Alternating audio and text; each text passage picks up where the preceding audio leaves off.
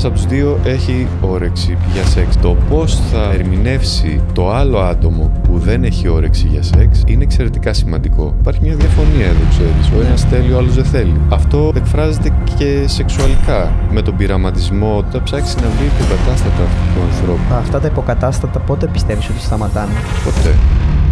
Ο φθόνος ε, περιέχει το στοιχείο της καταστροφής. Αυτό που δεν μπορώ να έχω εγώ, δεν θέλω να το έχεις κι εσύ. Η ζήλια. Το που έχεις εσύ, θέλω να το έχω κι εγώ.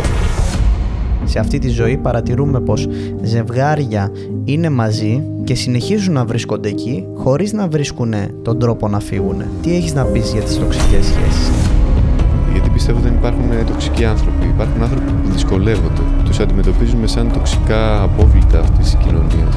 Ρωτάω τι θα ήθελαν από τον σύντροφό τους, τι λείπει από τη σχέση τους και ξέρεις, οι περισσότεροι μου απαντάνε Καλώς ήρθατε σε άλλο ένα επεισόδιο του Flipside the Mind. Θα ήθελα να σας ευχαριστήσω ξανά και ξανά όλους για την αγάπη και το ενδιαφέρον που δείξατε στα πρώτα επεισόδια που έχουν να σας δώσουν γνώση, κίνητρο και ίσως να ξεκλειδώσουν κάποια κομμάτια της σκέψης σας ώστε να μπορέσετε να δημιουργήσετε μια ζωή περισσότερο φτιαγμένη για εσάς. Μια ζωή με πιο δομημένη σκέψη. Σε αυτό το επεισόδιο σας φέρνω αν όχι το πιο ενδιαφέρον ένα από τα πιο ενδιαφέροντα θέματα για συζήτηση και ανάλυση που βασανίζει τη σημερινή κοινωνία. Το θέμα των ανθρώπινων σχέσεων και ειδικά των ανθρώπινων ερωτικών σχέσεων. Όλοι έχουν προβλήματα σε αυτό το κομμάτι και οι περισσότεροι κάπου το χάνουμε, κάπου δεν ξέρουμε πώς να το διαχειριστούμε. Συνήθως συμβουλευόμαστε τους φίλους μας για το πώς θα φερθούμε σε ένα πρόβλημα στη σχέση μας, ρωτάμε ανθρώπους που πιστεύουμε ότι τα πάνε καλά σε αυτό το κομμάτι, όμως δεν ρωτάμε ποτέ έναν ειδικό. Είμαι πολύ χαρούμενος που θα φιλοξενήσω τον πρώτο expert σε αυτό το επεισόδιο. Ο σημερινός μου καλεσμένος είναι ψυχολόγος εξειδικευμένος στον τομέα των ανθρώπινων σχέσεων και της ανάπτυξης του ανθρώπου και της ανθρώπινης προσωπικότητας. Είναι απόφυτος του Πανεπιστημίου του Σέφιλ της Αγγλίας με μεταπτυχιακές σπουδές στο University College of London Psychoanalytic Development and Psychology, όπου εξερεύνησε τα πρώτα χρόνια της ζωής του παιδιού, όπου σύμφωνα με την ψυχαναλυτική θεωρία είναι τα πιο κρίσιμα για την ανάπτυξη της προσωπικότητάς του. Έχει εργαστεί συμβουλευτικά και υποστηρικτικά με γονείς παιδιών στο φάσμα του αυτισμού και νέους γονείς, όπως επίσης έχει δραστηριοποιηθεί ερευνητικά με τις σχέσεις ενηλίκων και ειδικότερα με τα είδη προσκολήσεων και το πώς σχετίζονται με τα στοιχεία της προσωπικότητας που επηρεάζουν τις ερωτικές σχέσεις. Σήμερα ανήκει στο Βρετανικό Σύλλογο Ψυχιάτρων και σε αυτό το επεισόδιο είναι μαζί μας για να σας βάλει σε μια συζήτηση για συζήτηση με τον εαυτό σας. Γιώργο, καλώς ήρθες. Καλησπέρα. Χαίρομαι πάρα πολύ που είσαι μαζί μου και ευχαριστώ καταρχάς που δέχτηκες αυτή την πρόσκληση να βρίσκεσαι εδώ. Εγώ ευχαριστώ για την πρόσκληση. Χαίρομαι, θέλω να το πω αυτό, χαίρομαι πάρα πολύ που έχω για πρώτη φορά έναν ειδικό σε αυτό το επεισόδιο, διότι πάντα σκεφτόμουν πως θα ήταν ένα από τα αγαπημένα μου επεισόδια αυτό. Θα ήθελα να έχω κάποιον ειδικό, να μιλήσω μαζί του, να ξεδιπλώσουμε έτσι ένα θέμα. Ξέρουμε και γνωρίζουμε όλοι μετά το intro μας πως είσαι ψυχολόγος και εξειδικεύεσαι κιόλας στον τομέα των σχέσεων Σωστά. και των ανθρώπινων σχέσεων βέβαια και των ερωτικών. Συνεργάζεσαι με γονείς, με παιδιά. Έχεις Σωστά. ξεδιπλώσει όλο αυτό το τομέα, έτσι; Γονείς, παιδιά, ζευγάρια. Ζευγάρια, πολύ σημαντικό. Οι σχέσεις είναι στο επίκεντρο Η σχέση είναι στο της επίκεντρο. δουλειάς μου. Και θα ήθελα να σου κάνω μία ερώτηση για να ξεκινήσουμε μαζί και να ξεδιπλώσουμε αυτό το θέμα των σχέσεων. Μμμ. Ποια πιστεύεις πως είναι η πιο σημαντική σχέση του ανθρώπου και πότε ξεκινάει ο άνθρωπος να θέλει να συνδεθεί με κάποιον; Αυτή είναι μια πολύ σημαντική ερώτηση. Καταρχήν, σε ευχαριστώ για την ε, φιλοξενία σήμερα εδώ και για την ευκαιρία που μου δίνεις να μιλήσω για όλα αυτά τα πράγματα και κατ' επέκταση για τη δουλειά μου. Η πιο σημαντική σχέση που συνάπτουμε στη ζωή μας είναι η σχέση μας σίγουρα με τους γονείς μας, με τους πρώτους φροντιστές. Αυτές οι πρώτες σχέσεις που συνάπτουμε από την ημέρα που γεννιόμαστε συνήθως είναι με τη μαμά. Αλλά θα αποφύγω να μπω σε τέτοια στερεότυπα γιατί μέσα στην κοινωνία υπάρχουν διάφορες εναλλακτικές στο πώς μεγαλώνει ο καθένας. Έτσι, κάποιος έχει πρώτο φροντιστή τη γιαγιά, κάποιος ε, τη θεία, κάποιος τον μπαμπά, Ανάλογα με το ποιον μεγαλώνεις στην ουσία. Είναι, είναι, ναι, είναι αυτές οι πρώτες σχέσεις που συνάπτουμε με τους ανθρώπους που μεγαλώνουμε και κυρίως στον πρώτο χρόνο ζωής. Από 0 μέχρι 3 θα έλεγα. Είναι αυτές οι σχέσεις σε εκείνη την ηλικία που έχουν πιο μεγάλη σημασία. Είναι έτσι επιφορτισμένες με την ευαλωτότητα στην οποία βρισκόμαστε εμείς ως βρέφη σε εκείνη την περίοδο της ζωής μας. Είναι σημαντικές γιατί το βρέφος είναι εξαιρετικά ευάλωτο. Σκέψου ένα βρέφος χωρίς κάποιον ενήλικα δίπλα του να το φροντίζει, να, να φροντίζει για τις ανάγκες του. Είναι, είναι αδύνατο να επιβιώσει ένα βρέφος μόνο του. Η ζωή μας κάπως ξεκινάει μέσα από μία σχέση. Μέσα από τη σχέση με τη μαμά, μέσα από Αυτή τη σχέση... η σχέση μας λες ότι είναι η σχέση με τη μητέρα δηλαδή, έτσι; Κυρίως ναι. Γιατί πιστεύεις ότι αυτή η σχέση είναι πιο σημαντική; Αυτή η σχέση είναι πιο σημαντική γιατί για την περίοδο στην οποία αναφερόμαστε, δηλαδή από τη γέννηση του ανθρώπου μέχρι και τα πρώτα τρία χρόνια της ζωής, ο εγκέφαλος του ανθρώπου παρουσιάζει μια εξαιρετική δραστηριότητα δημιουργίας καινούριων συνάψεων. Με απλά λόγια ο εγκέφαλός μας αναπτύσσεται ραγδαία εκείνη την περίοδο και αναπτύσσεται ραγδαία μέσα στα πλαίσια αυτής της σχέσης. Ένας δεύτερος λόγος που είναι σημαντική αυτή η σχέση, ξαναλέω, είναι το γεγονός ότι είναι αδύνατο να επιβιώσει κάποιο βρέφος έξω από αυτή τη σχέση. Όταν είμαστε μωρά και βρισκόμαστε μέσα στην κοιλιά της μητέρας μας, αναπτύσσουμε τον εγκέφαλό μας, αναπτύσσουμε τις σκέψεις μας ή το υποσυνείδητό μας, θα μπορούσαμε να πούμε; Ενώ υπάρχουν ε, πολύ λίγες μελέτες που μπορούν να μιλήσουν ε, με ασφάλεια για αυτό που ρωτάς, υπάρχουν αρκετές ενδείξεις. Μία ένδειξη είναι η κορτιζόλη. Η κορτιζόλη είναι η ορμόνη του στρες. Γνωρίζουμε από έρευνες και από μετρήσεις που έχουν ε, γίνει σε έγκυες μητέρες ότι τα επίπεδα κορτιζόλης της μητέρας συγχρονίζονται με τα επίπεδα κορτιζόλης του εμβρίου που σημαίνει ότι όταν η μητέρα είναι αγχωμένη τα επίπεδα κορτιζόλης της επηρεάζουν, επηρεάζουν και μάλιστα συγχρονίζονται με αυτά του εμβρίου πόσο μας επηρεάζει αυτή η σχέση μας με τη μητέρα στα πρώτα χρόνια, τη δημιουργία των σκέψεών μας, του μυαλού μας και το πώς θα ανταποκρινόμαστε στα πράγματα στη μετέπειτα πορεία της ζωής μας; Πολύ καλή ερώτηση. Έχει να κάνει με τον τρόπο που μαθαίνουμε. Ο άνθρωπος ε, δεν γεννιέται με κάποια ιδιαίτερη γνώση για, για τον κόσμο γύρω του, για τον εαυτό του. Αρχικά η αντίληψη που έχει το έμβριο για τον εαυτό του είναι μια πιο συγκεχημένη αντίληψη. Ο εαυτός του εμβρίου δεν διαχωρίζεται αρχικά από τον εαυτό της μητέρας. Το έμβριο ξεκινά να αντιλαμβάνεται τον εαυτό του περίπου στο 18ο μήνα. Και αυτό, αυτή η διαδικασία ολοκληρώνεται μέχρι το τρίτο έτος της ζωής τότε από τον 18ο μήνα περίπου ξεκινά η πρώτη αντίληψη ταυτότητας του ανθρώπου. Ξεκινάει όλο αυτό το πράγμα βλέποντας το έμβριο τη μητέρα, πώς διαχειρίζεται η ίδια τα συναισθήματά της, πώς εκφράζει τα συναισθήματά της, πώς εκφράζεται τη δυσαρέσκεια της, όλα τα πράγματα στη ζωή. Το έμβριο μαθαίνει πώς να αντιδρά σε καταστάσεις, μαθαίνει τον κόσμο γύρω του, τα συναισθήματα Άρα μας λες στην ουσία ότι στο τρίτο έτος είναι το έτος που αναπτύσσουμε την ταυτότητά μας σαν άνθρωποι. Ξεκινάμε μάλλον να αναπτύσσουμε. Η, πρώτη επαφή. Η, πρώτη, επαφή. η, πρώτη δομή προσωπικότητας. Η πρώτη δομή, ε, προσωπικότητας. Ναι, ναι. Όμως τα πρώτα χρόνια έχουν επηρεάσει σίγουρα στο πώς θα αναπτύξουμε αυτή την ταυτότητα, έτσι. Έτσι, έτσι ακριβώς είναι. Από την ε, πρώτη ημέρα ξεκινάει αυτό να χτίζεται και να διαφοροποιείται από τον γονέα Παύλα φροντιστή.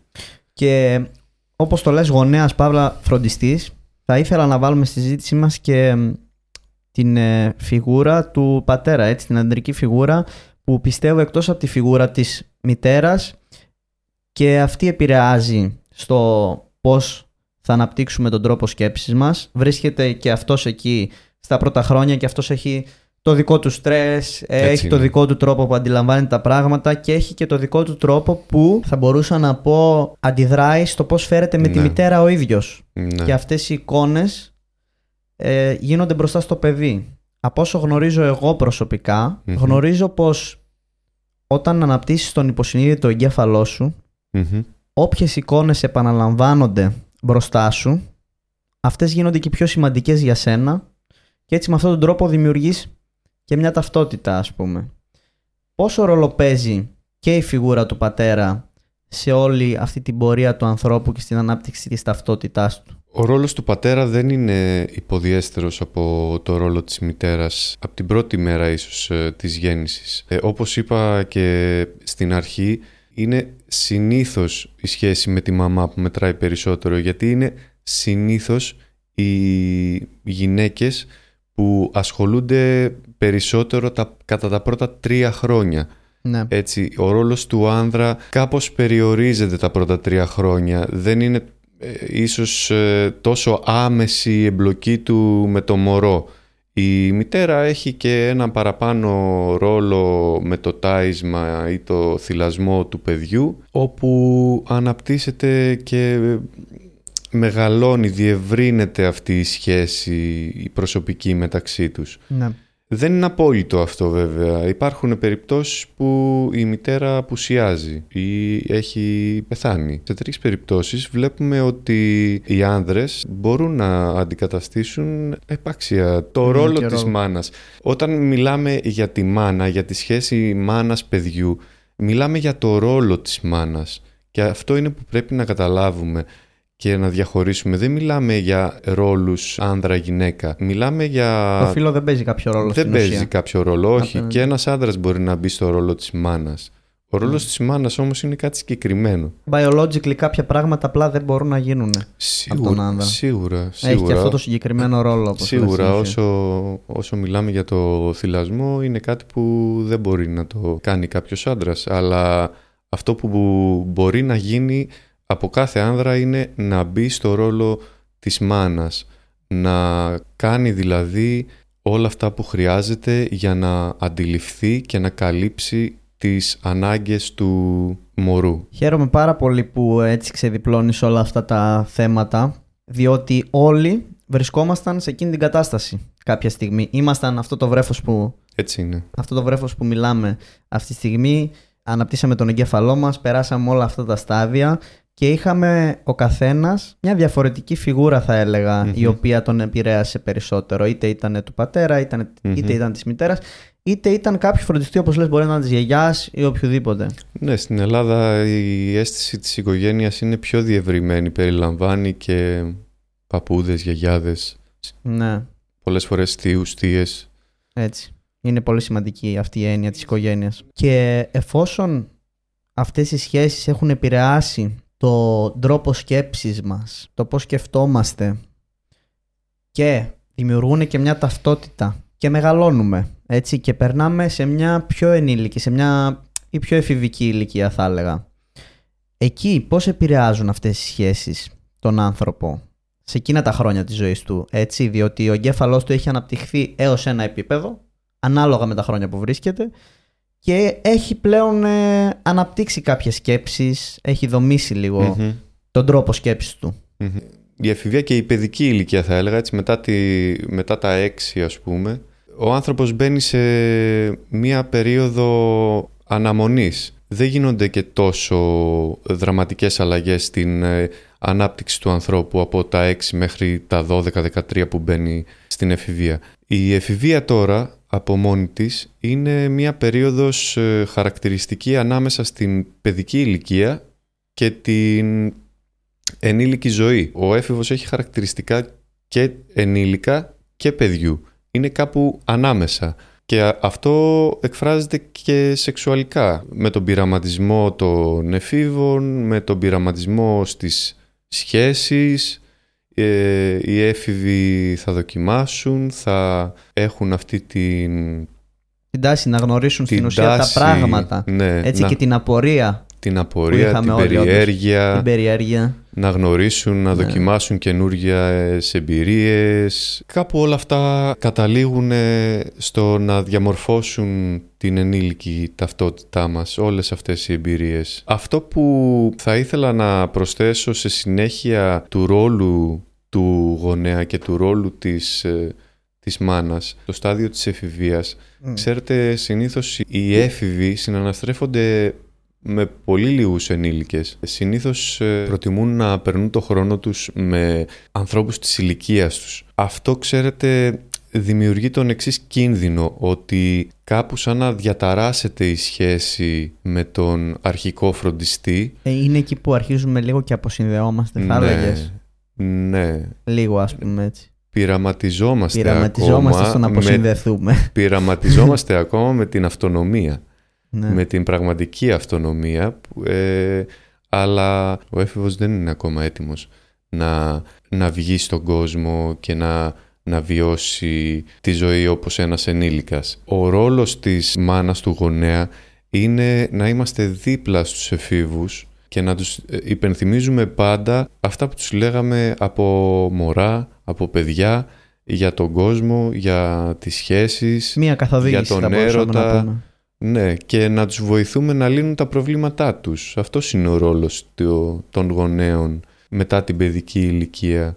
Όμως και οι γονείς έτσι δεν τα έχουν ανακαλύψει και όλα στην ζωή τους. Πώς θα, Σίγουρα. πώς θα μπορούσε να επηρεάσει όμως μια συμβουλή η οποία υπάρχει στο μυαλό του γονέα, Μμμ. που υπάρχει από τον γονέα του, δηλαδή πιο Μμμ. πίσω, και πώς θα μπορούσε αυτή η συμβουλή να επηρεάσει την ζωή ενός εφήβου, ο οποίος στην ουσία εκείνη τη στιγμή καθοδηγείται και υποστηρίζεται από τους γονείς του. Όμως ξέρεις, τώρα μιλάω από ε, ανθρώπινη έτσι άποψη, ότι ξέρεις κάποιος ακούει μια συμβουλή και λέει τι μου λένε τώρα; Φάση τι θα πούνε; Ισχύει αυτό και επειδή οι έφηβοι βιώνουν και την αντίσταση, αν θέλεις, μια επαναστατικότητα έτσι κάπως ε, απέναντι στον γονέα, στη, απέναντι στη μάνα, είναι σημαντικό να μην καταφεύγουμε τόσο εύκολα σε συμβουλές, στον πατερναλισμό θα έλεγα, στο, στο να βάζουμε τους ανθρώπους σε καλούπια. Αυτό είναι το τελευταίο που χρειάζεται ένας έφηβος. Ο έφηβος χρειάζεται στήριξη,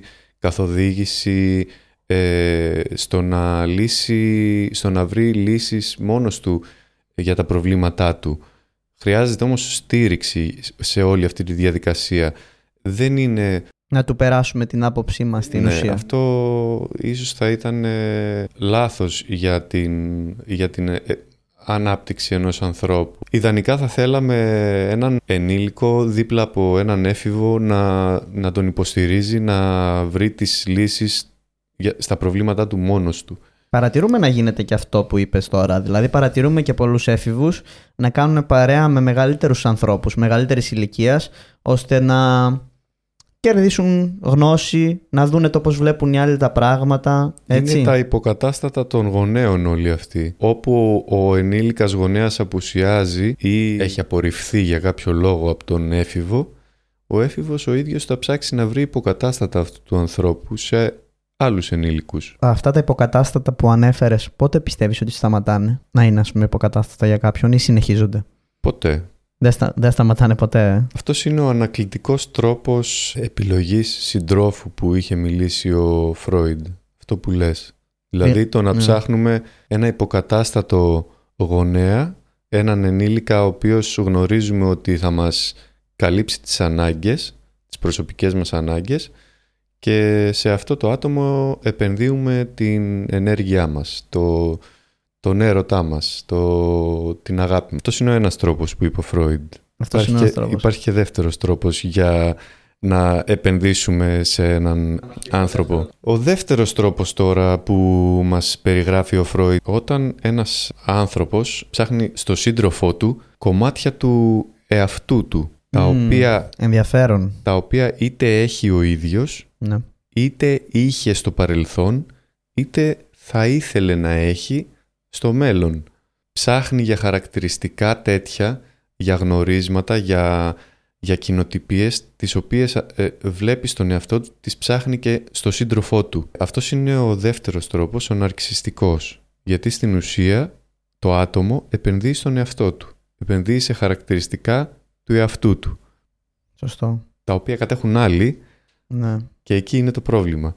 Εκεί είναι το πρόβλημα. Εκεί είναι το πρόβλημα γιατί δεν τα κατέχει ο ίδιος. Ή δεν τα είχε και τα έχασε ή δεν τα έχει βρει ακόμα. Αυτό που λέγαμε και στην αρχή με το έμβριο, με το βρέφος, όταν το, όταν το βρέφος ξεκινάει να αντιλαμβάνεται τον εαυτό του, στην ουσία ανακαλύπτει αυτά τα χαρακτηριστικά του εαυτού του και μπορεί και τα συλλέγει όλα σε ένα, σε ένα πλέγμα, τα βάζει όλα σε ένα καλάθι και λέει αυτό το καλάθι των χαρακτηριστικών είναι όλα τα χαρακτηριστικά που ε, ενώνουν ε, την προσωπικότητά μου, το, την ταυτότητά μου, είναι όλα δικά μου. Στον αρκισιστικό τρόπο επιλογής συντρόφου, κάποια από αυτά τα χαρακτηριστικά υπάρχουν έξω από τον εαυτό μας. Υπάρχουν στο σύντροφό μας. Πώς γίνεται αυτό; Όλοι έχουμε κοινά μεταξύ μας, όλοι έχουμε... Όλοι έχουμε κοινά και όλα Ναι, ναι. έχουμε. Όλοι, έχουμε κοινά, όλοι έχουμε κάποια πράγματα τα οποία τα βλέπουμε σε κάποιον άνθρωπο και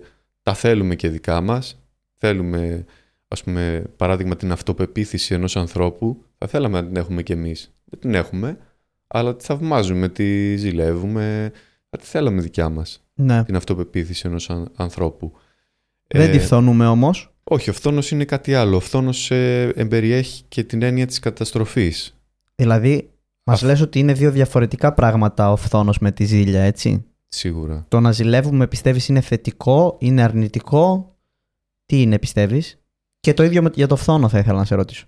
Είναι φυσιολογικά και τα δύο. Ναι, και ο φθόνος και η ζήλια υπάρχουν ε, μέσα μας ναι. ε, όπως υπάρχουν ε, μέσα μας δημιουργικές τάσεις τάσεις για δημιουργία, για γένεση και υπάρχουν και τάσεις για καταστροφή, για θάνατο Μάλιστα. οι τάσεις για την καταστροφή και το θάνατο τις βλέπουμε, τις βλέπουμε τώρα στην Ουκρανία Ναι. τις βλέπαμε παλιότερα σε παγκοσμίους πολέμους. Είναι οι τάσεις οι καταστροφικές του ανθρώπου που υπάρχουν και αυτές μέσα μας. Δεν μπορούμε Έτσι. να τις αρνηθούμε. Υπάρχουν και στις σχέσεις καταστροφικές δυνάμεις μέσα μας και ενωτικές δυνάμεις.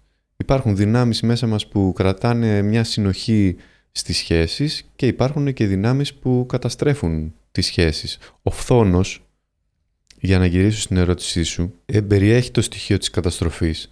Δηλαδή, το χαρακτηριστικό που, παράδειγμα, έχεις εσύ και το θέλω εγώ για μένα, θέλω να μην το έχεις ούτε εσύ. Θέλω να καταστραφεί. Είναι λίγο πιο εγωκεντρικό, είναι λίγο πιο εγωιστικό όλο αυτό. Αυτό, που, αυτό που δεν μπορώ να έχω εγώ, δεν θέλω να το έχεις κι εσύ. Η ζήλια, Η ζήλια είναι αυτό που έχεις εσύ, θέλω να το έχω κι εγώ. άρα υπάρχει και ένα θετικό μες στη ζήλια. Υπάρχει. Αν μιλάμε για εξαρτάται τι ζηλεύουμε, εγώ θα πω. Ξέρετε τι ζηλεύουμε. Ναι, ναι. Εξαρτάται τι βλέπουμε στον άλλο και τι ζηλεύουμε από τον άλλον. Σίγουρα θα μπορούσαμε να πούμε ότι ζηλεύουμε για αρχή, με την καλή την έννοια, έτσι αυτό που λέμε, όταν είμαστε ενήλικοι, κάποιες σχέσεις που μπορεί να αναπτύξει ένας φίλος μας, ένας Μμμ. γνωστός μας ή κάποιες σχέσεις που βλέπουμε στην κοινωνία, έτσι δίπλα μας. Και θέλουμε να έχουμε κι εμείς μια τέτοια σχέση. Ναι. Πιστεύεις ότι τότε είναι η πρώτη στιγμή που όντως θέλουμε να δημιουργήσουμε μια σχέση, θέλουμε δηλαδή να μπούμε στο κομμάτι, να αναπτύξουμε, να μάθουμε περισσότερα για τις σχέσεις. Ο άνθρωπος γεννιέται μέσα στις σχέσεις. Ναι. Δεν είναι ότι το καταλαβαίνει κάπου μετά την εφηβεία ότι ξέρεις τι θέλω κι εγώ μια σχέση. Επειδή ο κολλητός μου έχει σχέση. Υπάρχει πάντα εκεί. Η, η ανάγκη το- του ανθρώπου να, να συνδέεται με άλλους ανθρώπους και να πραγματοποιεί, να δημιουργεί σχέσεις υπάρχει, υπάρχει μέσα μας από την ημέρα ε, που γεννιόμαστε. Από την ημέρα νούμερο ένα. Από την νούμερο ένα. Έτσι. Ε, και βλέπουμε και διάφορες παθολογίες τώρα μέσα σε αυτό. Ποιες είναι αυτές; Σαφώς και υπάρχουν και άνθρωποι που δεν μπορούν να συνάψουν ε, σ- σχέση με κάποιον άλλο άνθρωπο. Αναγνωρίζοντας κάποια τέτοια περιστατικά στην ε, διεθνή βιβλιογραφία, διαβάζοντας για αυτά, μπορούμε να καταλάβουμε το πόσο σημαντικός συγγνώμη, ήταν ο ρόλος των πρώτων σχέσεων με τη μαμά. Γιατί βλέπουμε τρομερές ελλείψεις σε εκείνα τα χρόνια. Εάν ψάξουμε δηλαδή πίσω, πίσω από την παθολογία, Ναι. πίσω από τους ανθρώπους που βλέπουμε ότι αντιμετωπίζουν σοβαρά προβλήματα ε, με τις σχέσεις τους, Μμ. βλέπουμε μία ε, ή περισσότερες ελλείψεις ε, στα πρώτα έξι χρόνια της ζωής. Φαίνεται δηλαδή εκεί. Μπορούμε να το δούμε έτσι. Εμείς σαν ε, ειδικοί μπορούμε να το δούμε. Τώρα Ωραία. το πόσο μπορεί ο καθένας να το αναγνωρίσει στον εαυτό του ή στους άλλους είναι ένα ερώτημα από μόνο του. Αυτό το ερώτημα είναι πολύ σημαντικό όμως. Πώς μπορεί να το αναγνωρίσει ο ίδιος τον εαυτό του; Κοίταξε, είναι μια δύσκολη συνειδητοποίηση, Ναι. ειδικά όταν υπάρχουν προβλήματα στις σχέσεις και ο- όλοι μας έχουμε προβλήματα στις σχέσεις μας Ναι. και είναι μια δύσκολη συνειδητοποίηση ότι ξέρεις τι, ε, κάποια, κάποια προβλήματα που αντιμετωπίζω εγώ σήμερα σαν άνθρωπος πηγάζουν από τα πρώτα τρία ή έξι χρόνια της ζωής μου. Πρέπει να Και- ανατρέξω εκεί Ναι, πίσω ναι, λίγο ναι. να δω. Ναι, και έχουν να κάνουν... ε, Και θα έπρεπε να είμαι και open απέναντι σε αυτό. Γιατί μπορεί, μπορεί σε κάποιον να δώσει αυτή την πληροφορία, αλλά να μην, να μην είναι έτοιμος να το δεχθεί έτσι. Ε, Ναι, κανείς δεν είναι έτοιμος να το δεχτεί, ειδικά αν είναι ε, δυσβάσταχτη και ε, δύσκολη η συνειδητοποίηση του προβλήματος και της έλλειψης ε, της μητρικής φροντίδας στα πρώτα χρόνια. Άρα όλοι, όλοι αντιμετωπίζουμε όμως αυτά τα προβλήματα που λες και θα ήθελα να σου κάνω Σε μια... μικρό ή ναι, μεγάλο βαθμό, Ναι, ναι. ναι, σε μικρό ή μεγάλο βαθμό. Και θα ήθελα να σου κάνω μια ερώτηση που πιστεύω ότι απασχολεί τους περισσότερους ε, εκεί έξω που μας ακούνε. Η ερώτηση είναι το πώς μπορεί μια σχέση να συνυπάρχει αρμονικά και τι την κάνει να συνυπάρχει αρμονικά, τι θα έπρεπε να έχει. Ένα από τα σημαντικότερα γνωρίσματα που έχει μια υγιή σχέση ενηλίκων είναι η κατανόηση. Ναι, Και τι εννοώ με- με τη λέξη με τη κατανόηση. λέξη κατανόηση. Εννοώ να, να μπορεί να είναι σε θέση ο άνθρωπος να αντιλαμβάνεται τα συναισθήματά του, τις ανάγκες του, τις επιθυμίες του, τους στόχους του, τη λογική του και τις σκέψεις του, αλλά και των άλλων, τα συναισθήματα των άλλων, τις σκέψεις των άλλων, τη λογική των άλλων, τις ανάγκες των άλλων. Οι Ξέρεις, ανάγκες είναι πολύ σημαντικό πιστεύεις; είναι από τα πιο σημαντικά, αλλά δεν είναι λιγότερο σημαντικό από, Από τα την υπόλοιπα. κατανόηση των συναισθημάτων ενός ανθρώπου. Ναι, ναι, ναι, ναι. Το να μπορούμε να αντιληφθούμε όλα αυτά στον εαυτό μας και στους άλλους ναι. δημιουργεί και ενισχύει και το αίσθημα της ασφάλειας μέσα στη σχέση Μμ. γιατί νιώθουμε ότι έχουμε κάποιον άνθρωπο δίπλα μας που μας καταλαβαίνει. Ξέρεις, ρωτάω και τους ανθρώπους που μου επισκέπτονται στο γραφείο τι θα ήθελαν από τον σύντροφό τους, τι λείπει από τη σχέση τους και ξέρεις οι περισσότεροι μου απαντάνε θέλω να με καταλαβαίνει ή το αντίθετο νιώθω ότι δεν με καταλαβαίνει ναι. όταν σε κάποια σχέση υπάρχει πρόβλημα. Όμως πιστεύεις ότι για να είμαστε καλά με μια σχέση πρέπει να είμαστε πρώτα καλά με τον ίδιο μας τον εαυτό; Δηλαδή για να Σίγουρα. μπορέσουμε να κάνουμε όλα αυτά που λες, η βάση, η βάση αυτού δεν είναι να είμαστε καλά εμείς με εμάς και να έχουμε λύσει όλα αυτά τα θέματα προσωπικά; Γιατί φαντάσου ότι ας πούμε παίρνει φωτιά το σπίτι σου. Και εσύ σκέφτεσαι πώς θα το ανα... ανακαινήσεις μέσα ή πώς θα το κάνεις design. Γίνεται Έτσι να είναι. παίρνει φωτιά το σπίτι και να σκέφτεσαι εσύ το πώς θα το Έτσι είναι, ναι. διακοσμήσεις. Ναι. δεν Κατάλαβες τι γίνεται. θέλω να πω με αυτό; Δεν γίνεται, ναι. Δεν γίνεται. Όλα ξεκινάνε από μέσα μας και από την ε, εξερεύνηση και τη μεγαλύτερη αντίληψη του εαυτού μας. Ναι. Όσο καλύτερα γνωρίζουμε τις δικές μας ανάγκες, τις δικές μας επιθυμίες, τα δικά μας συναισθήματα, τι εννοώ να γνωρίζουμε τα συναισθήματά μας, να αντιλαμβανόμαστε και να ερμηνεύουμε αυτό που νιώθουμε. ναι. Να αντιλαμβανόμαστε και να ερμηνεύουμε τις ανάγκες μας και τη λογική πίσω από τις ανάγκες μας και τη λογική πίσω από τις επιθυμίες μας και τις σκέψεις που συνοδεύουν όλα αυτά. Δηλαδή όσο καλύτερα αντιλαμβανόμαστε και ερμηνεύουμε τον εαυτό μας, τόσο πιο πολύ, τόσο σε μεγαλύτερο βαθμό αντιλαμβανόμαστε και ερμηνεύουμε τον σύντροφό μας, τον φίλο μας, όλους τους άλλους γύρω μας. Πώς μπορούμε να τα αντιληφθούμε πιστεύεις αυτά; Ποιος θα ήταν ένας τρόπος που θα μας βοηθούσε; Αυτό είναι κάτι που μαθαίνετε. Το μάθημα ξεκινάει από την ημέρα που γεννιόμαστε. Τα πάλι. πρώτα μαθήματα ξανά, Πάλι γυρ- από την αρχή. ξανά γυρνάμε στην ίδια ε, πρώτη σχ- σχέση με τη μαμά ή το φροντιστή. Από εκεί ξεκινάνε όλα, εκεί ξεκινάνε Ναι. τα πρώτα μαθήματα, εκεί θα πάρει ο άνθρωπος τα πρώτα μαθήματα Μμ. ε, για το πώς ερμηνεύει και αντιλαμβάνεται κάποιον άλλον ή Ναι. τον εαυτό του. Και αυτό έχει να κάνει με πόση ακρίβεια η μαμά ή ο φροντιστής αντιλαμβάνεται και ερμηνεύει το βρέφος της. Το κλάμα του βρέφους, το πόσο σωστά θα το ερμηνεύσει η μαμά, κρίνει πολλά στη μετέπειτα ζωή. Εκτός από τις ανάγκες μας όμως, πρέπει να, να μπορέσουμε να αντιληφθούμε και τις ανάγκες του άλλου, όπως είπες, έτσι; πρέπει να, πρέπει να έχουμε στο νου μας το νου του άλλου. Πρέπει να έχουμε στο νου μας το τι νιώθει ο άλλος, πώς πιστεύει είναι ο κόσμος από την πλευρά του άλλου.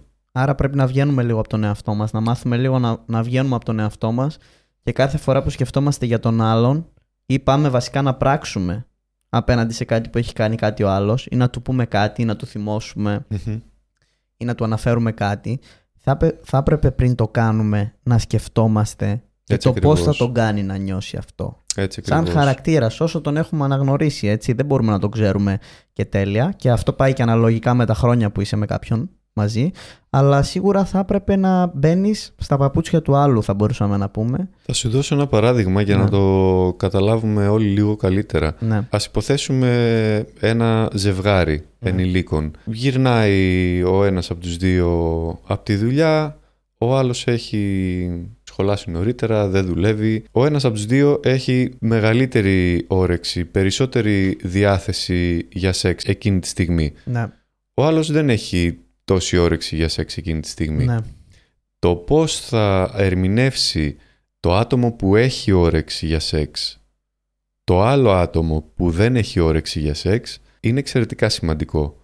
ναι. Γιατί εάν σε μια περίπτωση το άτομο που έχει όρεξη για σεξ, που έχει έντονη επιθυμία, ερμηνεύσει τη μη επιθυμία του άλλου ως προσωπική απόρριψη, δεν είμαι αρκετός, δεν είμαι αρκετή, ότι εάν το πάρει προσωπικά, αυτό μπορεί να δημιουργήσει περαιτέρω αρνητικά συναισθήματα μέσα στο ίδιο το άτομο και να επηρεάσει αρνητικά κατ' επέκταση όλη τη σχέση. Ενώ θα μπορούσε να είναι κάτι απλό. ας Ενώ πούμε, θα έτσι. μπορούσε να Ότι είναι ερμηνευτεί όλο- όλο το σκηνικό αυτό Ναι. κάπως αλλιώς. Ότι, Mm. για παράδειγμα, αυτός που δεν έχει τόση όρεξη, δεν έχει τόση διάθεση, είναι κουρασμένος από τις υπερορίες της δουλειάς του και χρειάζεται Μμ. λίγο χρόνο για ξεκούραση και χαλάρωση. Ναι. Κάτι τέτοιο θα έδινε μια τελείως διαφορετική προοπτική σε αυτή την διαφωνία μεταξύ του ζεύγους. Υπάρχει μια διαφωνία εδώ, ξέρεις. Ο Ναι. ένας θέλει, ο άλλος δεν θέλει. ναι, ναι, ναι. Αυτή η διαφωνία μπορεί να λυθεί με πολλούς τρόπους. Αρκεί να μπορούμε να βγούμε από τα δικά μας τα παπούτσια, να μπούμε και στα παπούτσια του άλλου και να καταλάβουμε λίγο τι έχει και ο άλλος στο μυαλό του, πώς νιώθει και ο άλλος. Να καταλάβουμε την κούραση και την κόπωση του άλλου, να του δώσουμε το χρόνο να ξεκουραστεί και να πάρει την ανάσα του και μετά να ζητήσουμε την κάλυψη των δικών μας αναγκών, στο συγκεκριμένο παράδειγμα το σεξ. Άρα σίγουρα και ο εγωισμός είναι κάτι που παίζει πολύ μεγάλο ρόλο στην αντιμετώπιση των πραγμάτων Δεν και βοηθά. πρέπει να... Βασικά δεν βοηθάει γενικά στη ζωή πιστεύω εγώ Δεν βοηθά. αλλά θα ήταν καλό να μπορούμε όσο πιο πολύ να τον κάνουμε λίγο Στην άκρη. στην άκρη και να το μειώνουμε λίγο. Την Έτσι. ένταση. Την ένταση. Αν δεν μπορούμε στο peak, σίγουρα να το μειώνουμε λίγο-λίγο ώστε να είμαστε και πιο έτσι σωστοί με τους ανθρώπους απέναντί μας. Και ο εγωισμός, ξέρεις, είναι ένα χαρακτηριστικό του ναρκισισμού Ναι. που άμα εξετάσουμε και τον ναρκισισμό με όλα του τα χαρακτηριστικά μαζί και με τον ε, εγωισμό και με τον εγωκεντρισμό είναι και ο ναρκισισμός μία ώθηση για ζωή. Ο ναρκισισμός θα ήθελα να σε ρωτήσω πριν το καλύψεις αυτό. Ναι. Είναι θετικό ή είναι αρνητικό; Είναι, δεν μιλάω για την ναρκισιστική διαταραχή της προσωπικότητας, μιλάω Ναι. για τον Ο ναρκισισμό ναρκισισμός, ναι. σαν Ένα χαρακτηριστικό χαρακτηριστικό. της προσωπικότητας κάποιου ανθρώπου. Ωραία. Ο ναρκισισμός είναι χαρακτηριστικό της προσωπικότητας. Έτσι. Είναι αναπτυξιακό στάδιο, Ναι. το οποίο περνάει, περνάνε όλοι οι άνθρωποι ε, από την ηλικία των 2 μέχρι 3. Έτσι το αντιλαμβάνομαι εγώ. Δεν το αντιλαμβάνομαι μόνο σαν διαταραχή. Φυσικά και έχει παθολογική διάσταση. Ο διαχωρισμός μεταξύ του υγιούς ναρκισισμού και του παθολογικού είναι μεγάλη συζήτηση. Είναι μεγάλη συζήτηση. Είναι μεγάλη συζήτηση, ναι. Σίγουρα ε, έχουμε όλοι ε, χαρακτηριστικά ναρκισιστικά τα οποία δεν είναι απαραίτητα αρνητικά. Δηλαδή ξαναλέω και ο ναρκισισμός χρειάζεται για να προστατεύει το άτομο. Τι είπαμε πριν ότι οι ναρκισιστικές επενδύσεις είναι επενδύσεις προς το άτομο, προς τον εαυτό. Ναι. Τον ίδιο τον εαυτό. Χρειάζεται, Χρειάζεται. Να, χρειάζεται λίγο να επενδύουμε στον εαυτό μας. Χρειάζεται να προστατεύουμε τον εαυτό μας. Ώστε να είμαστε κι εμείς καλύτερα με εμάς, έτσι. Ώστε να μπορέσουμε και μετά να καλύψουμε και τις ανάγκες του άλλου. Έτσι Αυτό είναι ένα, μια, έτσι ακριβώς. μια λυσίδα, ας πούμε, Έτσι- θα μπορούσαμε έτσι να πούμε. ακριβώς. Αν δεν καλύψουμε τις δικές μας ανάγκες, ε, λίγο δύσκολο να καλύψουμε τις ανάγκες κάποιου άλλου ανθρώπου. Εγώ, αν καλύπτω όμως τις ανάγκες κάποιου, έχω ανακαλύψει τον εαυτό μου. Καλύπτω και τις ανάγκες κάποιου άλλου. Ή προσπαθώ μάλλον να το κάνω αυτό. Σε ένα ο α- βαθμό. Ναι, σε ένα βαθμό. Αλλά ο άλλος δεν είναι δεκτικός. Η δεκτικότητα του ανθρώπου, του ατόμου, αυτό είναι και για τον εαυτό μας, έτσι. Αυτό έχει να κάνει με παθολογία τώρα που μου λες. Ναι. Δηλαδή το εάν, μπορεί, εάν έχει τη δυνατότητα κάποιος άνθρωπος να λαμβάνει βοήθεια ή όχι. Ναι. Δηλαδή το να μπορούμε να δεχόμαστε αυτό που μας προσφέρει κάποιος άνθρωπος Ναι. είναι στην ουσία να, μπο- να μπορούμε να δεχόμαστε τη βοήθεια κάποιου ανθρώπου, να αναγνωρίζουμε ότι δεν είμαστε τέλειοι, ότι δεν είμαστε επαρκείς από μόνοι μας και ότι χρειαζόμαστε τη βοήθεια και τη στήριξη κάποιου άλλου για Σωστό. να εξελιχθούμε και να αναπτυχθούμε και να φτάσουμε το full potential. Ε, και νομίζω και, και εμένα είναι και αυτή η προσωπική μου ιδεολογία ότι μόνος σου μπορείς να πας γρήγορα, λένε, μαζί με βοήθεια πας μακριά. Και άμα θες να πας μακριά πρέπει να μπορείς να δεχτείς τη βοήθεια και πρέπει να είσαι έτοιμος να βοηθήσεις και εσύ τους άλλους, έτσι. Να μην τα θες όλα για σένα, Ισχύει. να μην τα θες όλα δικά σου, να είσαι Ισχύει. έτοιμος να δεχτείς επίσης τη βοήθεια και να δημιουργήσεις έτσι ένα κύκλο ανθρώπων και ανθρώπινων σχέσεων οι οποίοι να είναι ας πούμε στη ζωή σου, να είναι εκεί, να είναι θετικοί και να τους αντιλαμβάνεσαι θετικά, να έχεις αυτή την ε, οπτική Ισχύει. απέναντί τους. Ισχύει. Υπάρχουν αρκετοί εκεί έξω στο διαδίκτυο οι οποίοι βλέπουν τον ναρκισισμό μόνο, βλέπουν μόνο την παθολογική πλευρά, Το αρνητικό θα το μπορούσα να- αρνητικό κομμάτι έτσι του πιο απλά. ναρκισισμού, το οποίο δεν διαφωνώ ότι είναι αρκετά μεγάλο. Πιστεύεις ότι ο καθένας και τις ανάγκες του και τις επιθυμίες του, αυτό που είπες πριν, τις μεταφράζει διαφορετικά και θα, λέ- θα μπορούσαμε να πούμε ότι έχει κάποιο love language, ας πούμε μια γλώσσα επικοινωνίας της αγάπης διαφορετική, δηλαδή πώς δεχόμαστε την αγάπη, τη δεχόμαστε ίδια όλοι ή τη δεχόμαστε με διαφορετικούς τρόπους και αν ναι, ποιοι είναι αυτοί; Σίγουρα ο κάθε άνθρωπος ε, έχει τον δικό του μοναδικό τρόπο να, να αγαπά και να αγαπιέται. Εδώ θα ξαναγυρίσω στην πρώτη σχέση ε, με τη μαμά ε, Ναι. και με τους ε, πρώτους φροντιστές για να υπογραμμίσω για άλλη μια φορά πόσο σημαντική είναι η, η αγάπη που θα πάρουμε από αυτούς τους ανθρώπους και για την επιλογή του συντρόφου και για, την, για το είδος της αγάπης που μπορούμε να, Να δεχθούμε. να δεχτούμε και να προσφέρουμε. Άρα στην ουσία προσαρμόζουμε αυτόν τον τρόπο στο πώς δεχόμασταν την αγάπη μικρή έτσι. Δηλαδή το, μπορούμε να το κάνουμε και όμοιο να είναι. Υποσυνείδητα. Υποσυνείδητα όλα αυτά. Υποσυνείδητα, ναι, ναι, ναι. Υποσυνείδητα όλα αυτά, ναι. Είναι... Να αναζητάμε δηλαδή την αγάπη με, από τον σύντροφό μας με τον τρόπο που τη δεχόμασταν από τον γονιό μας. Θα μπορούσα να πω ότι ψάχνουμε κάποιον άνθρωπο Ναι. ε, να μας καλύψει τις ανάγκες και να εκπληρώσει τις επιθυμίες μας όπως κάλυπτε τις ανάγκες και τις επιθυμίες μας ο, ο, ο γονέας, μια γονεϊκή μορφή. Ναι. Αναζητούμε αυτήν την γονεϊκή μορφή Στις στους σχέσεις. άλλους, στις σχέσεις μας. Αναζητούμε τον άνθρωπο που θα, που θα μας βοηθήσει να λύσουμε τα προβλήματά μας, που θα μας, ε, που θα μας καταλάβει, που θα ερμηνεύσει σωστά τα συναισθήματά μας, το πώς νιώθουμε, που θα μας ε, βοηθήσει να εκπληρώσουμε τις επιθυμίες μας, που θα καταλάβει τις σκέψεις μας, που θα δώσει νόημα στις σκέψεις μας ίσως. Όπως είπες πρέπει να υπάρχει κάποιος, να έχουμε μάλλον κάποιον στη ζωή μας να καταλαβαίνει τις σκέψεις μας αλλά πολλές φορές σε αυτή τη ζωή παρατηρούμε πως ζευγάρια είναι μαζί, δεν έχουν κάποιον να καταλαβαίνει τις σκέψεις τους, δεν έχουν κάποιον να τους καταλαβαίνει. Αυτό που ονομάζουμε στη σημερινή εποχή toxic relationships ή τοξικές σχέσεις Μμ. και συνεχίζουν να βρίσκονται εκεί χωρίς να βρίσκουν τον τρόπο να φύγουν.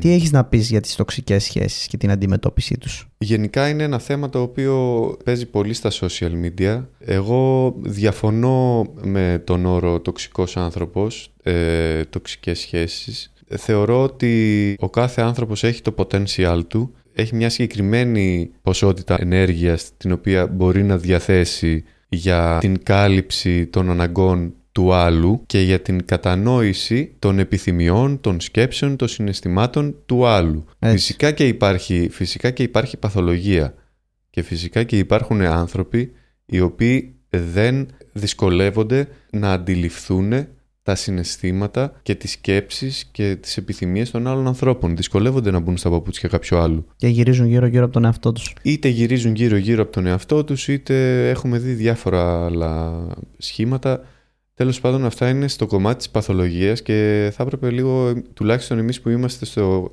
στην ψυχική υγεία, να προσέχουμε πώς εκφραζόμαστε για ανθρώπους που αντιμετωπίζουν τέτοια προβλήματα σχέσεων και να μην τους αντιμετωπίζουμε σαν τοξικά απόβλητα αυτής της κοινωνίας.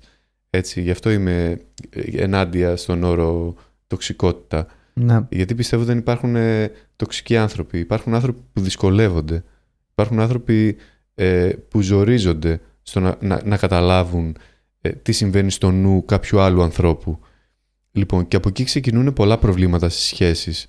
Γιατί οι σχέσεις πρέπει να είναι αμφίδρομες. Πρέπει μαζί με τις δικές μας ανάγκες και μαζί με τις ανάγκες και τις επιθυμίες και τις σκέψεις και τα συναισθήματα ταυτόχρονα πρέπει να αντιλαμβανόμαστε και τον άλλον.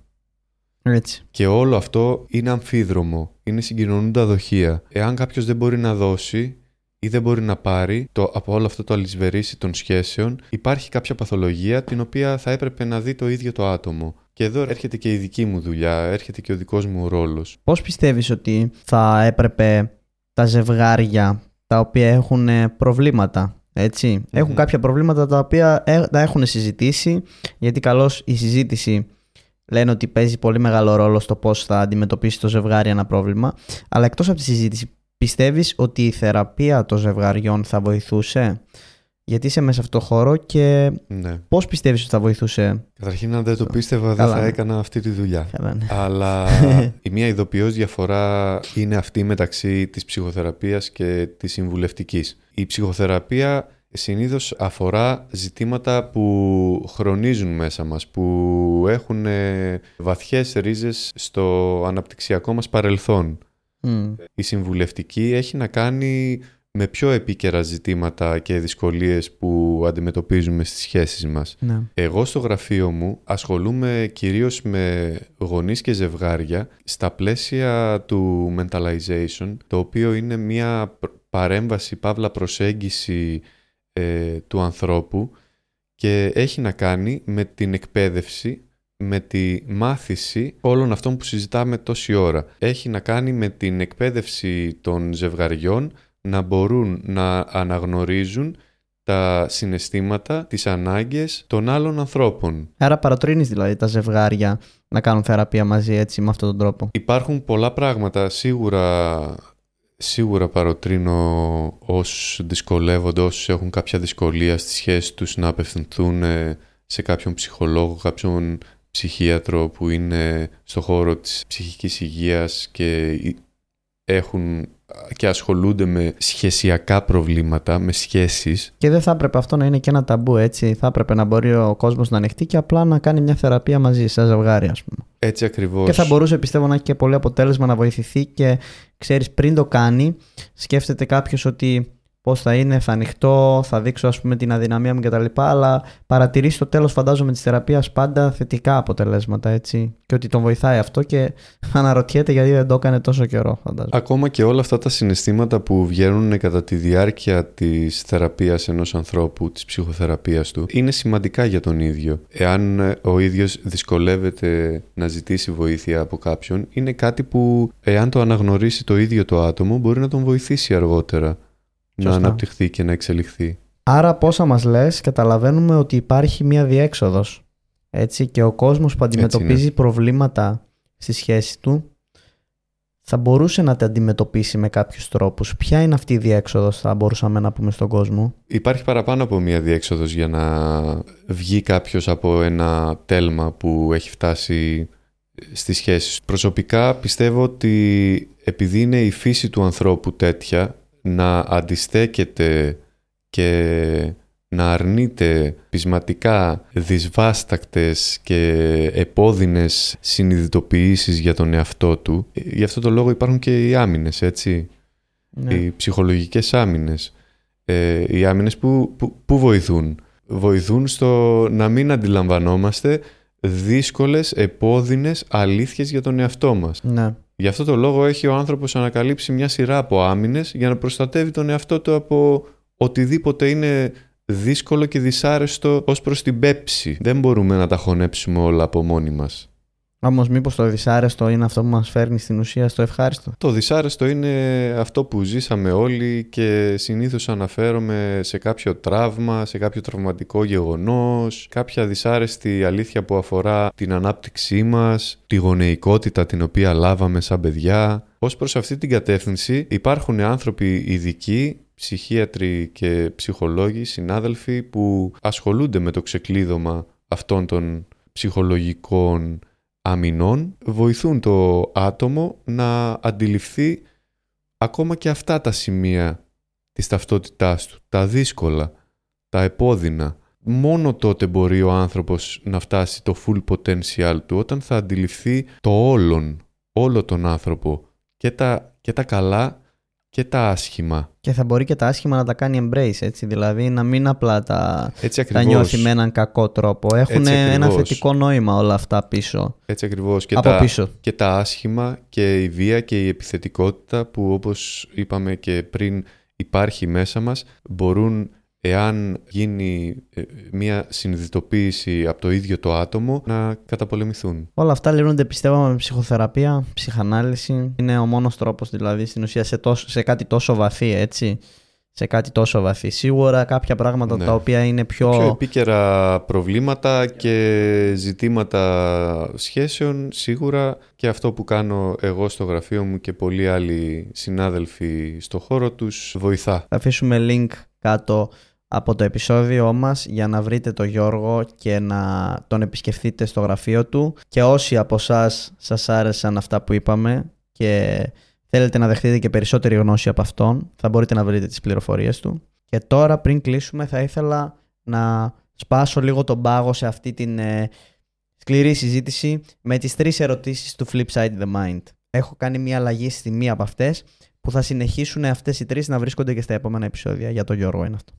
Λοιπόν, Γιώργο, η πρώτη μου ερώτηση είναι ποια ήταν, πιστεύεις, η καλύτερη επένδυση που έκανες εσύ για τον εαυτό σου; Η σχέση μου με, με τη σύντροφό μου θα σου έλεγα, οι σπουδές μου θα σου έλεγα, για μένα είναι πιο σημαντική η σχέση μου από τις σπουδές μου, αλλά παρόλα αυτά θεωρώ ότι σε τελείως προσωπικό επίπεδο οι σπουδές μου ήταν αυτές που ήταν πιο σημαντικές για, για μένα. Αλλά ταυτόχρονα για μένα σαν Γιώργο θεωρώ ότι θα σε πάω πάλι στις σχέσεις εκεί. Ναι. Οι σχέσεις μου θα σου πω. Λοιπόν, και για να περάσω στη δεύτερη ερώτηση που έχω κάνει την αλλαγή ώστε να αντιπροσωπεύει περισσότερο το project μας, το Flipside the Mind, πότε πιστεύεις ότι έκανε flip το mind σου, δηλαδή ο τρόπος σκέψης σου πότε έκανε flip. Όταν κατάλαβα ότι τα παιδικά μας χρόνια, οι πρώτες εμπειρίες που έχουμε σε αυτόν τον κόσμο και οι πρώτοι άνθρωποι είναι τόσο σημαντικοί για την μετέπειτα ζωή μας, σίγουρα κατάλαβα ότι θέλω να βοηθήσω και εγώ, θέλω να υποστηρίξω και εγώ τους αυτούς τους ανθρώπους να τα καταφέρουν όσο καλύτερα μπορούν με τα παιδιά τους, να τα καταφέρουν όσο καλύτερα μπορούν με τις σχέσεις τους, προκειμένου να βοηθήσουν και οι ίδιοι όσο μπορούν τους εαυτούς τους και, και τα παιδιά τους. ναι, ναι, σωστό, σωστό. Και η τρίτη ερώτησή μας είναι αν μπορούσες να θέσεις έναν οποιοδήποτε νόμο σε αυτόν τον πλανήτη. Ένα νόμο που θα πρέπει να ακολουθάνε όλοι, τον οποίο θα τον ορίσεις εσύ, ποιος θα ήταν αυτός. Αν ήμουνα λοιπόν σε αυτή τη ε, θέση ισχύως, τη θέση του νομοθέτη δηλαδή, έτσι, έτσι είναι, γιατί είναι θέση ισχύως τώρα αυτό, είναι θέση εξουσίας. Και ξέρετε τι λένε, η εξουσία φανερώνει τον πραγματικό σου εαυτό. Πες μας, Γιώργο. Εάν είχα λοιπόν αυτή την εξουσία, σίγουρα θα έκανα το... θα προσπαθούσα να κάνω τον κόσμο λίγο πιο δίκαιο για τα παιδιά. Γιατί καμιά φορά, ξέρεις και στη χώρα μας το βλέπουμε πιο συχνά από ότι στον υπόλοιπο δυτικό κόσμο, τα παιδιά και τα δικαιώματά τους καταπατώνται πολύ συχνά. Και για την ακρίβεια δεν έχουμε ακριβώς στην Ελλάδα δικό μας εθνικό πλαίσιο για την προστασία των παιδιών. Δυστυχώς. Βλέπουμε τι γίνεται και με διάφορες ε, ΜΚΟ που ασχολούνται με παιδιά κτλ. Όλα αυτά είναι στην, στη σφαίρα της έλλειψης ενός νομικού πλαισίου που να προστατεύει τα παιδιά. Τα παιδιά που απομακρύνονται από τους γονείς τους και καλώς κάνουν, αν πρέπει να απομακρυνθούν, να απομακρυνθούν, αλλά πρέπει και τα ιδρύματα και οι, οι δομές φιλοξενίας αυτών των παιδιών να λειτουργούν κάτω από ένα ενιαίο πρωτόκολλο προστασίας των παιδιών. Ευχαριστώ που απάντησες στις τρεις ερωτήσεις μου και ευχαριστώ που ήσουν... εγώ ευχαριστώ για τις ερωτήσεις. Ευχαριστώ που ήσουν και σήμερα μαζί μου και μοιράστηκες όλη αυτή τη γνώση σου απλόχερα με τον κόσμο. Να είστε καλά, ελπίζω να μην κουράσαμε και να μην φοβήσαμε τους ανθρώπους που μας ακούνε.